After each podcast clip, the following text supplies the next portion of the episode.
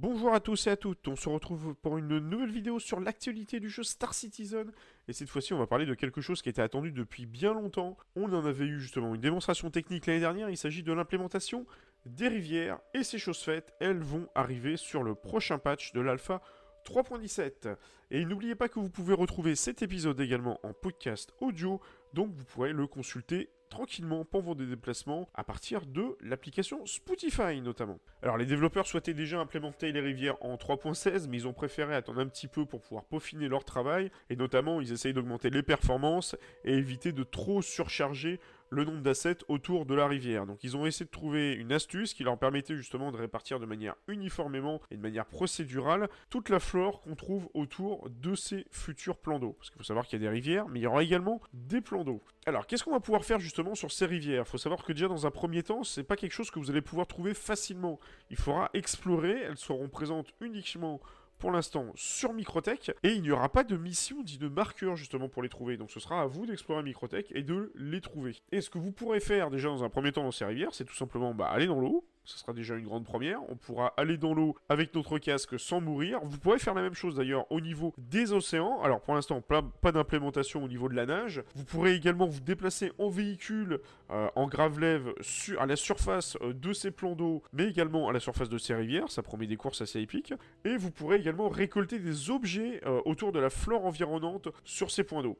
Alors, ils ont également fait un gros travail autour de la réflexion et de la dispersion de la lumière euh, sur la surface de l'eau, donc ça va donner vraiment des, euh, des, reflets assez magnifiques. Mais par contre, du coup, au niveau des équipes de la planète Content Team, ils n'ont pas eu le temps euh, d'effectuer une revisite et un rework au niveau des océans pour, pour que ces technologies profitent également au niveau des océans, mais on l'espère que ce sera le cas pour les prochains patchs. Alors, ce que les développeurs souhaitaient faire également sur le long terme, c'est pouvoir qu'on puisse notamment envoyer des objets dans l'eau et pouvoir les voir euh, couler. Ils souhaitent également euh, travailler un petit peu les shaders autour de la flore pour avoir beaucoup plus de variété et surtout en plus qu'il y ait des euh, variations au niveau des saisons. Et l'un des objectifs, évidemment, c'est forcément de pouvoir créer des outils à destination des développeurs qui leur permettra d'implémenter plus facilement des cours d'eau, voire carrément des maillages de cours d'eau à la surface d'une planète. Alors, ce sera également quelque chose qui servira pour tout ce qui est la gestion de l'érosion. Euh, on verra, on pourra notamment peut-être voir par plus tard l'infiltration de cours d'eau, pourquoi pas dans des grottes.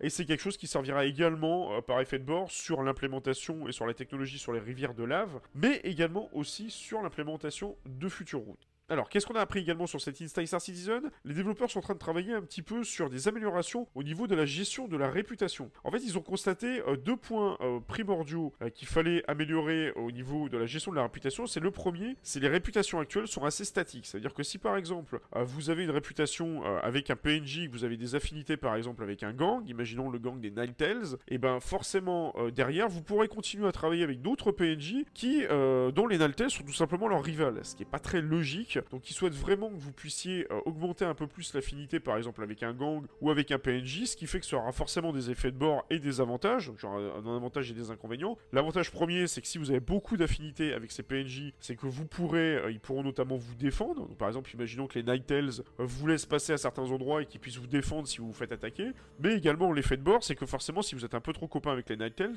sans avoir pour autant de commis de crime, vous risquerez d'être plus facilement traqué par les forces de sécurité de l'UE. Alors, il y a un autre effet également qui voudrait essayer de corriger un peu plus sur le long terme. Il s'agit également de l'effet du friendly fire. Il faut savoir qu'aujourd'hui, quand vous tirez juste une seule balle euh, sur euh, quelqu'un qui est plutôt un, friendly, et eh ben vous tapez systématiquement du crime stat assez rapidement. Il souhaiterait justement, sur le long terme, avec la gestion de l'affinité, faire en sorte que si par exemple euh, vous êtes pas loin d'un gang, ou que c'est un gang, ou par exemple une corpo, avec lequel vous avez beaucoup d'affinités, forcément si vous leur tirez une balle dessus, ils sont un peu plus assujettis à être tolérants envers vous que si vous avez un petit peu moins d'affinité avec eux. Alors faut savoir que à court terme, ce qu'ils souhaitent faire les développeurs, c'est d'implémenter justement les premiers outils en background qui leur permettront justement d'étudier un peu plus et de préparer le terrain euh, pour euh, l'amélioration de ces nouvelles fonctionnalités au niveau de la réputation. Ce qu'ils souhaiteraient également, c'est qu'on puisse permettre par exemple dans un event comme l'event Xeno 12 euh, de choisir volontairement le gang Xeno et que le gang Xeno vous défende si par exemple vous faites attaquer